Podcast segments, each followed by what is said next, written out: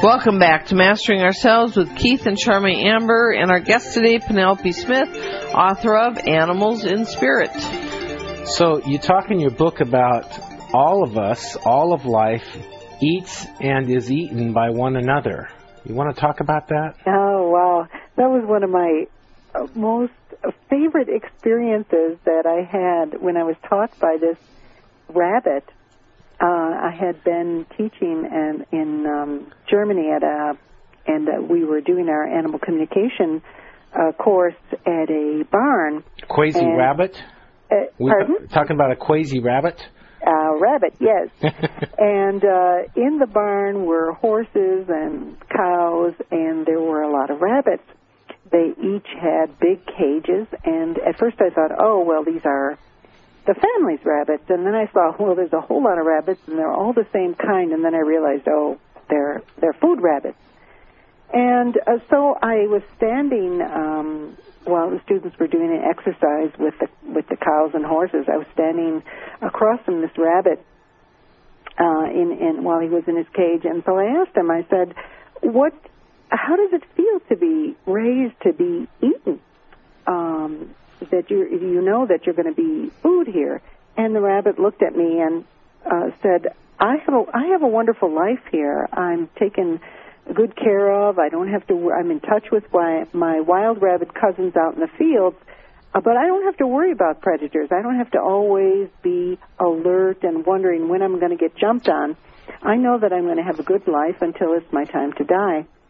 And then um, the rabbit said to me, uh, "We all get eaten. Everybody gets eaten. The horses, the cows, and you. You get eaten too." And I looked at him in surprise. I said, "Well, what do you mean? I, I'm not going to get eaten by anybody. I'm not going to be food for anybody. Not my body." me. And uh, the rabbit looked at me. and says, "Oh yes, yes, uh, you'll get eaten. Everybody's eaten." And uh, then I realized what the rabbit was talking about that all bodies are food for every other body. Right. That our bodies will decay and go to the earth or uh, get burned and recycled, and we're all part of the web of life. That the bodies uh, all get eaten by every other uh, life form in whatever way that it happens. And the the most important thing the rabbit said to me that I remembered was, "What matters is that you enjoy your life until your death." Isn't that beautiful? Uh, it, it was so beautiful, and it was so um, so right Yes. that I, I just went, "Oh wow, this is really facing the whole uh, picture of life as a great recycling center, as bodies." Um, uh, being energy that gets fed and and uh, recycled into every other form of life. So we have like fungus, bacteria, we can be burned, we can be eaten for dinner by someone, you know, anything can do that. So it's like everything eats something and, and is eaten by something. Yes, and the rabbit wasn't worried about it in the slightest. Yeah. I've often been amused by the vegan folks who think they're one up on the world because they don't eat animals.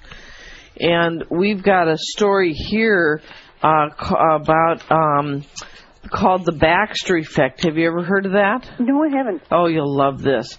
So this was a guy back in 1966 who uh, used the um, uh, the thing that you attach to the body, lie detector test, Lie detector. detector test, right? He had the galvanic skin response, and he he attached it to a plant. And mostly he did it because he was curious when he put water in the pot how long it would take for the water to reach the upper part of the plant. What blew him away was that um, actually when the water got up to that part of the plant, the plant went into a huge emotional response of happiness. Mm. And he went, "Oh my God!" You know, the plant was experiencing emotions. emotions. That's right. Yes. So then he did another test, and he said to the plant, "I'm going to burn you." Oh yes, And the plant went into freak out. yes. And and then he did many many tests thereafter because he was so blown away. But it consistently was true.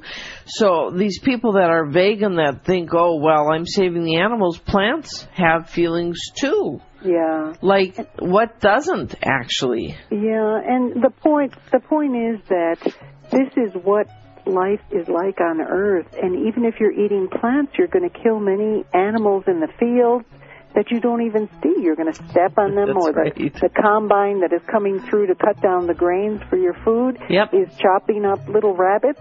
I mean, uh, this is the reality Yes. of life, and while we certainly don't want to cause anyone suffering, the point is is to um, look at it all as part of life and honor all that live Yes. in their living by giving, helping them to have a good life. right.